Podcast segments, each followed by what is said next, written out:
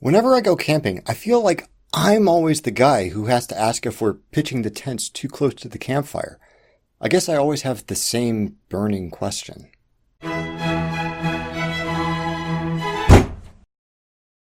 Asking good questions is an underrated art form.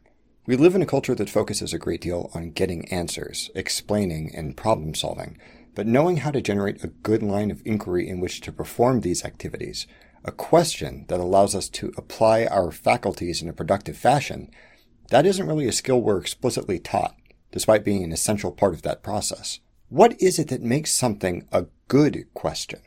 Well, if it's not rhetorical, like that one, the purpose of asking a question is generally to get an answer, and answerability is a great metric. Good questions and good answers are complementary. If you ask the right thing, the response is often interesting, insightful, inspiring, or even just useful. In contrast, bad questions encourage answers that are less than helpful. They don't just waste people's time, they can cause confusion or even intractable arguments simply by being malformed in a way that isn't obvious at first glance. In that light, knowing how to ask good questions isn't just a matter of efficiency or conscientiousness. It can be the difference between elevating or degrading the quality of discourse around a subject. Some people are perplexed by communities that respond to badly phrased or previously answered inquiries in unfriendly or even hostile ways. But these communities often know the value of holding a high standard for what sort of questions deserve airtime and how they should be answered. What might seem like absurd indignation over some minor breach of etiquette, like asking something that's easily Googled, is often a defensive strategy to avoid drowning out more interesting and fruitful conversation with the same stupid airplane on a treadmill thing. There are some universal principles of question asking and answer getting that apply regardless of the question's context or domain. First and foremost is clarity. A fuzzy or vague query is bad because it can be answered in many different incongruous ways that won't actually solve the asker's problem. If the whole purpose of asking a question is to get the best possible answer, being unclear about what you're asking might easily get you a really, really good answer for something that you weren't actually interested in. Questions like, do humans have free will, might prompt two people who believe more or less the same thing to give totally different answers, depending on how they interpret what's being asked. Language is always more easily misunderstood than we might like it to be, but there are obvious steps that you can and should take to make sure that you're asking exactly what you want to be asking. All of the principles of good language usage apply to the asking of questions. Word choice, tone, etiquette, choice of audience, the way that you ask can vastly color what sort of answer you receive, and if you receive one at all. Another useful guideline is to minimize the number of dependencies a question might have, background information and assumptions that aren't really necessary to arrive at a satisfactory answer, while still maintaining actionable relevance to the situation at hand. In fact, the best questions are as general as they can possibly be while still prompting answers that are practically relevant to the original problem. As an engineer, I regularly encounter inquiries like, how do I fit this round peg into this square hole? When neither the peg nor the hole are actually necessary to make something that works. A better question might be something like, how can I hold these two objects together securely? Or do I need to? Not only do unnecessary assumptions limit the range of acceptable answers, possibly missing out on superior ones, but they can render those answers useless if any aspect of the original question changes. Okay, it's a triangular hole now. What do I do? Of course, the flip side of that coin is relevance, that pesky practical application thing. As any thunk viewer is doubtlessly aware, it's all too easy to zoom a question so far out that it's no longer useful for the original subject you were interested in, essentially becoming a philosophical exercise that might be fun to think about, but is impossible to answer in any way that's actionable, and won't grant any insight into the original problem. Asking something like, what is the essence of good design? Could prompt all sorts of different answers.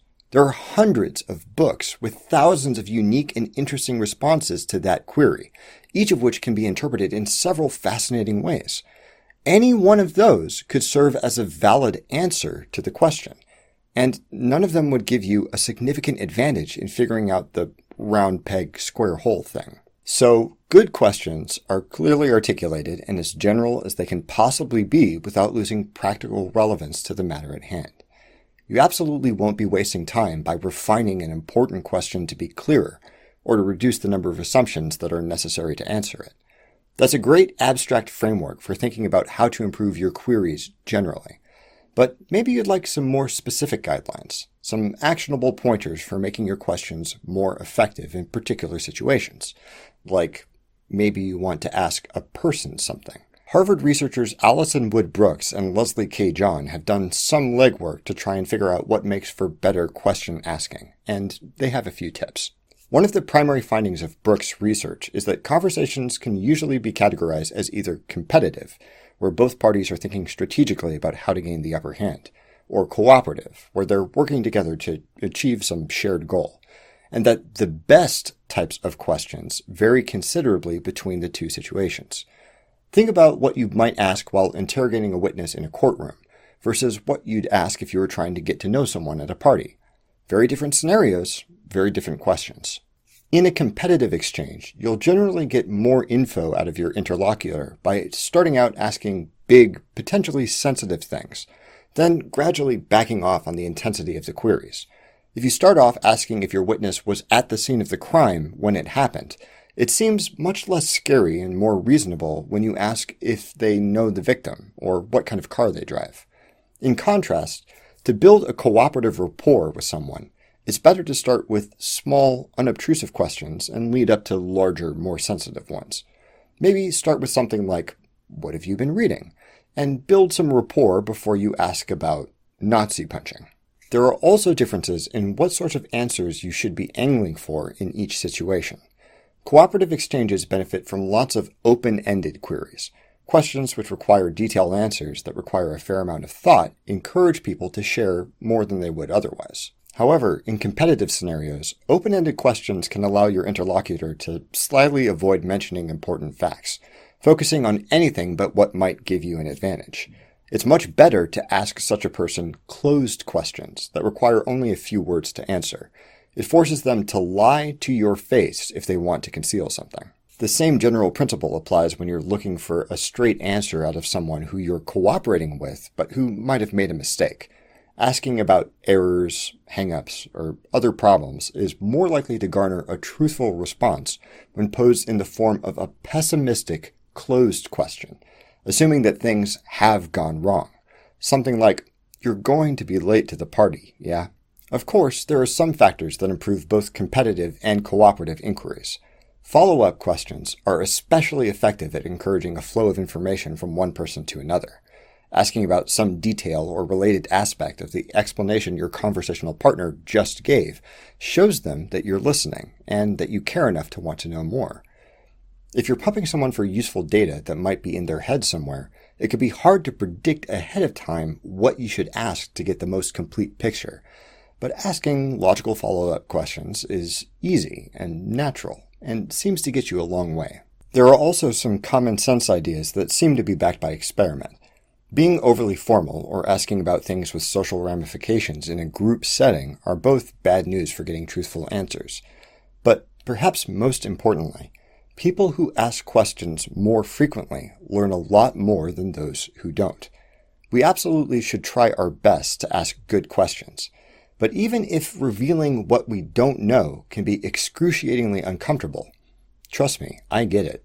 Asking a ton of half-baked questions will get you farther faster than sitting around hoping that someone accidentally lobs you an answer. What do you think makes a good question? Is this one? Please leave a comment below and let me know what you think. Thank you very much for watching. Don't forget to blah blah subscribe blah share. And don't stop thunking.